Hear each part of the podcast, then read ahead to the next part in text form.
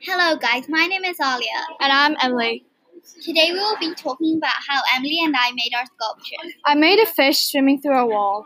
And I made a boat with a city on it.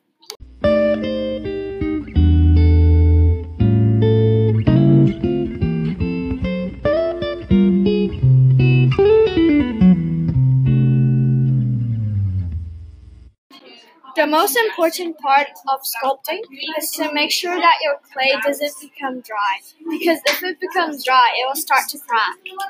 Now on to the process. We first make sure that the clay is warmed by kneading it. Even though you are making your own sculpture, it is easier when you split your amount of clay with your partner, so that all of it is being kneaded.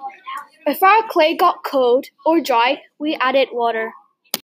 Now you make the main part of your sculpture. For instance, mine would be a boat, and Emily's the wall. While in the process, it is important to add texture of how you want your sculpture to turn out. Because when it's dry, you won't be able to add any textures to your sculpture. We then left our sculptures out for a few days so it will become dry. Thank you for listening about how we made our sculptures in six D. Remember, my name is Aaliyah. And I'm Emily.